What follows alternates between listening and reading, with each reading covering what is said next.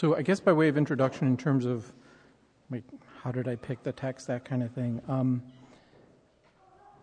you know, as, you sort of, those of you who've been tending Ascension for very long, we tend to, like, Eric is right now in the middle of going through the Gospel of John, and it could be two or three years before he finishes at the rate that we're going. Um, and, and I'm a strong believer in the idea that um, the faithful way for the, um, the church to proclaim the Word of God is in whole chunks of the Word of God.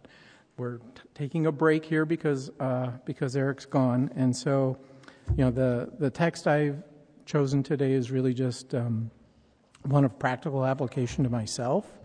And um, I believe may be of encouragement to you as well um, in the opportunities I've had to interact with members of our congregation and those who attend. Um, I, that is my intent, is to take what can potentially be kind of a hard, tough text and uh, apply it in a way that we might find encouragement in it as opposed to, uh, to despair or discouragement, because I certainly do. I, I um, certainly enjoy it. So that's the, by way of introduction, it really is, again, this is one of my favorite kind of areas of Romans that Paul deals with. Um, we're in chapter 7, uh, verses 14 through 26. Why don't I pray and then we'll read the text and get started? Gracious Father, thank you that uh, down through the centuries you have preserved your revelation of yourself in your word. Um, please, Holy Spirit, open this word to us today. Uh, give us ears to hear that we might know you more and that we might love you more. In Christ's name we pray. Amen. So, Romans chapter 7. For we know that the law is spiritual, but I am of the flesh, sold under sin. For I do not understand my own actions. For I do not what I do not do what I want, but I do the very thing I hate. Now, if I do what I do not want, I agree with the law, that is good. So now it is no longer I who do it, but sin that dwells within me. For I know that nothing good dwells in me, that is, in my flesh. For I have desire to do what is right, but not the ability to carry it out. For I do not do the good I want, but the evil I do not want is what I keep on doing. Now, if I do what I do not want, it is no longer I who do it, but sin that dwells within me. So I find it to be a law that when I want to do right, evil lies close at hand. For I delight in the law of God in my inner being, but I see in my members another law waging war against the law of my mind and making me captive to the law of sin that dwells in my members. Wretched man that I am. Who will deliver me from this body of death? Thanks be to God through our Lord Jesus Christ. So then I myself serve the law of God with my mind, but with my flesh I serve the law of sin. Therefore, there is no condemnation to those who are in Christ Jesus, for the law of the Spirit of life has set you free in Christ Jesus from the law of sin and death. The word of the Lord. Amen. So, just brief introduction that everybody is roughly familiar with. The book of Romans, written by the Apostle Paul, its main audience being the church in Rome in the first century, most likely a group of Gentile converts to the faith. Um, beautiful book, and I'm not going to dig much into how the uses of sin and death and the law are connected and what Paul has been saying in all the chapters leading up to this. I'm going to stick to the more personal aspects of how Paul is speaking in this, uh, in this text and hopefully connect it for all of us personally as well. So it's here in chapter 7 that um, the Apostle Paul takes a lot of what he has said early in the book and begins to actually apply it to himself and gets personal. He uses himself as an object lesson um, for what he's been proclaiming. Um, in this section that we're reading today, earlier in chapter 7, uh, here's, here's what he had to say. What then shall we say? That the law is sin? By no means. Yet if it had not been for the law, I would not have known sin. For I would not have known what it is to covet if the law had not said, You shall not covet. But sin, seizing an opportunity through commandment, produced in me all kinds of covetousness. For apart from the law, sin lies dead. Uh, this section of the book um, makes me kind of believe this particular section of chapter 7 is that Paul was a, a person who had spent some degree of time in self examination rather than just studying the Word of God. He was, you know, the, wisdom is the application of the Word of God in life, and it looks to me like this is a person who spent a fair amount of time trying to apply that to himself through self examination. Um, there's a whole nother sermon to state based on sort of what I read, but he makes it very clear that the law, you shall not covet, was something he didn't actually, until it was stated, he didn't really think there was a problem with it. And I, you know, let's let's acknowledge, at least in our culture, almost everything that we're exposed to in media is to tickle your covetousness bone. Right? To say, I want that. That's, the world in which we live. And it's really easy to see, like Paul says, if the law hadn't said, don't covet, I would have thought that was okay. That's just what do. Fish swim. We're in water. Um, the commandment, which was good, brought forward, if you will, in himself the death that that sin produces. Um, and it being a commandment of God, he recognized that it was actually an assault against God himself. It wasn't just a rule he was breaking, it was an assault against the person uh, of God who made him. Um, I really think it's interesting and wonderful that Paul uses covetousness here as a personal sin example. Um, you know, think about it. He was a persecutor of Jesus in the church prior to his conversion on the Damascus Road, and it would have been really easy to bring that up as an example of, you know, how he might leading into how he might be a sinner. But that was before he became a believer, before he he placed his faith and trust in Christ. That was, you know, the that was before the Damascus Road. So let's go into the, the, test, the text here in chapter 14. For we know that the law is spiritual, but I am of the flesh, sold under sin. Um, throughout this, I'll rely a lot on uh, John Owen's nature of power, deceit, and prevalency of the remainders of indwelling sin in believers. Um, long title, um, but uh, if you can get past some of the archaic language that Owen uses. Um, his pastoral bent in the beauty in which he talks about things is, is something I find very helpful. Um, so, in, in the way Owen deals with this idea that the law is spiritual, he says a law can mean a directive or a rule with things that it commands, like, um, you know, like federal laws or state laws or things like that. Things that it forbids, there's rewards and punishments. But law can also mean the operative principle or force behind something, the principle that is in the nature of all things, carrying it ultimately towards its own end, laws of nature. So here he's saying that um, the way to be thinking about the law of spiritual is that the law of God comes from who God is in himself. That since God is spirit and the law of God comes from God, the law is spiritual. It's not a separate set of rules or, or laws in the sense of a constitution or federal and state laws or commercial code external from a person.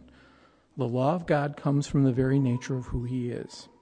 And as um, Katie sort of read, you know, that psalm is one of my favorite psalms, and it really kind of describes in the beginning how everything around us points to the to the glory of the Creator and who He is. And there's this wonderful second section that talks about how the beauty of the law and the beauty of the law is beautiful because of who it is from, who it reflects. Not because of the rules and the things it says what to do and don't do, but it is of God. So um, it comes from who He is. Uh, as an aside here, it's helpful um, for us to see then how impossible it. This is a little aside parenthetical statement, but it's, it helps us to understand why it would have been impossible for Jesus to sin, um, to violate in any way the law of God. Um, the law of God comes from who Jesus is. Jesus could not do anything than be who he was. You know, the, the classic trick theological question that people will ask him is, well, what, what can't God do? What's the one thing that God can't do? And the one thing God can't do is not be God. So instead of you know being focused on well God can't sin, well yeah, but he can't sin because he can't be other than God.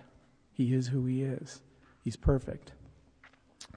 Um, so back to the text. Um, Paul here is contrasting the law of God with himself. And to be clear, Paul is speaking about himself um, as he is now, as he is writing this book, not before he met Jesus on the road to Damascus. And we use the theological term regenerate. Um, those who have um, been, by the power of the Holy Spirit, regenerated, born again by the Spirit, who by faith are in Jesus Christ. He's not talking about unbelievers here. He's talking about, or the unregenerate, he's talking about himself and by extension, all of us. There are commentators that have trouble with this text and believe that he's talking about unbelievers or what goes on in unbelievers. He isn't. Paul is speaking about himself as one in Christ as an example of all of those whose faith is in Jesus. Paul is saying he is of the flesh in his sinful humanity sold under sin. Sin holds the mortgage on Paul's flesh. Sin is the first response of our fallen nature. We are not under a compulsion to sin. We sin because it's our natural state. We want to sin. Paul goes on to explain more practically what he means here. For I do not understand my own actions, for I do not do what I want but I do the very thing I hate. Paul is not specific here in terms of, like he was with covetousness in the earlier part of the chapter, in terms of what he's talking about here. But hopefully, he doesn't have to be specific in order for us to relate to what this is. Um, anyone who has ongoing sin in your life, you know, the phrase people will use is indwelling sin, um, should easily be able to relate to what Paul is saying here we should easily be able to take what Paul is saying here about himself and see that it applies to us as well. Addictions, as we often call them today, are the easier uh, to see expressions of this indwelling sin an addiction to drugs, to alcohol, to pornography, to anger, to violence, to food, often produce in us a remorse or a shame, or hopefully a hatred for the things we do. But that's not enough to stop us from doing it. We're doing it again and again. Those are the big, easy ones, but I think we're likely all guilty of the snarky comment, the critical response, the judgmental attitude, the angry outburst at those we live with and profess to love our spouses, our children, our parents. Those things we do those are the things we do, and that we hate that we do them. But we still do them.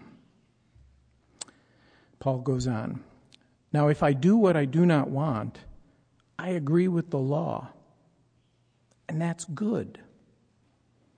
Paul says here that there's a conflict that exists in him. He does what he does not want to do, and he says the recognition of that is good even if he does not do what is good, since the law is spiritual, it is good that he has been given the law, that we have been given the law to see that what we do is not good. On a human level, it may not make sense, and our practical experience of it certainly isn't enjoyable or doesn't always feel good.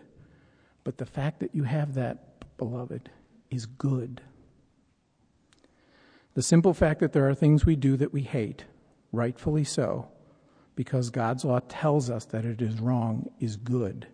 It's really, really good. So now, it is no longer I who do it, but the sin that dwells within me.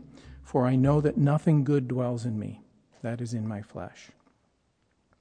Paul acknowledges it is the sin that dwells within him that does what he does not want to do. There's no excuses here.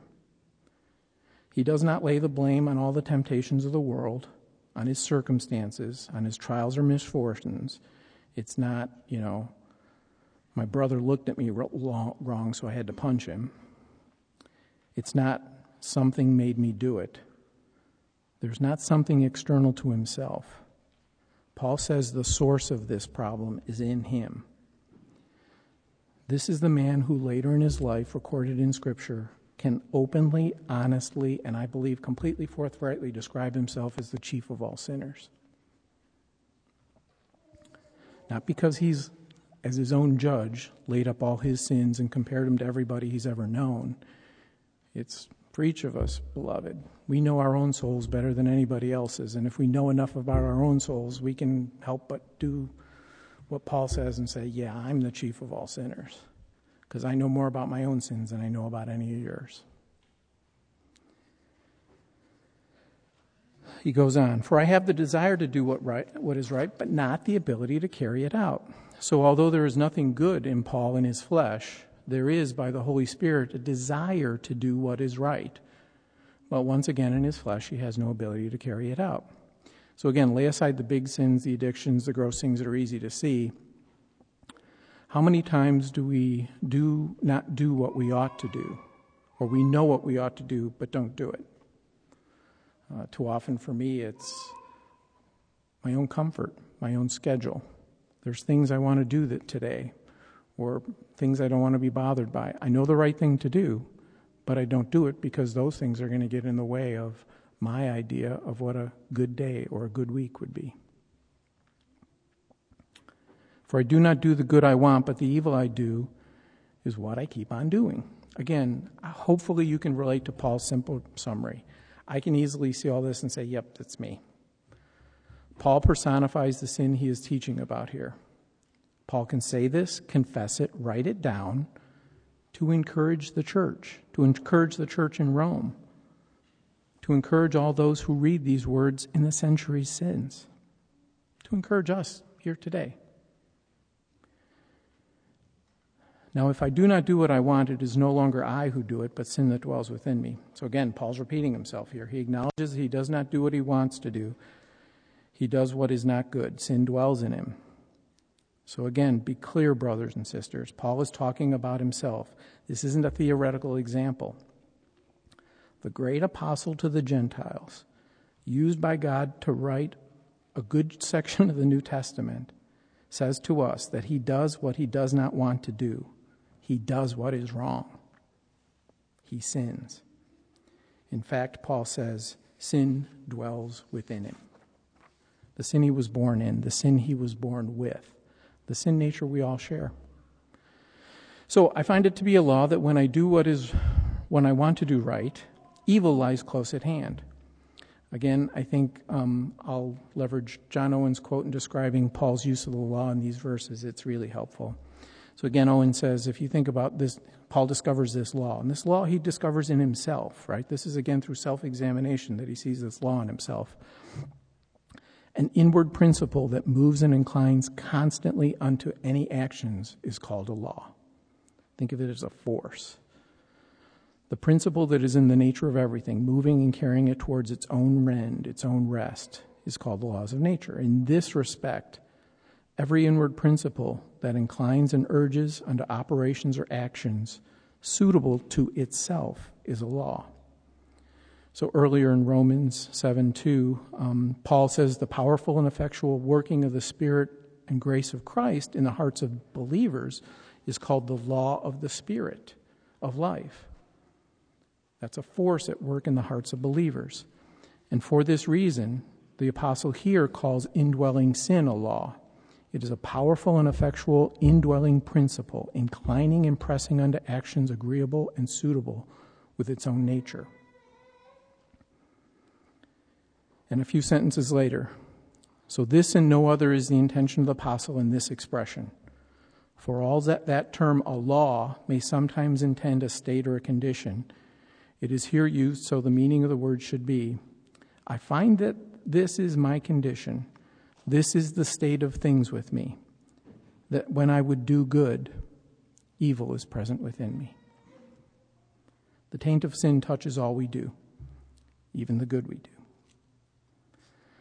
Paul goes on, For I delight in the law of the Lord in my inner being, but I see in my members another law, waging war against the law of my mind and making me captive to the law of sin that dwells in my members.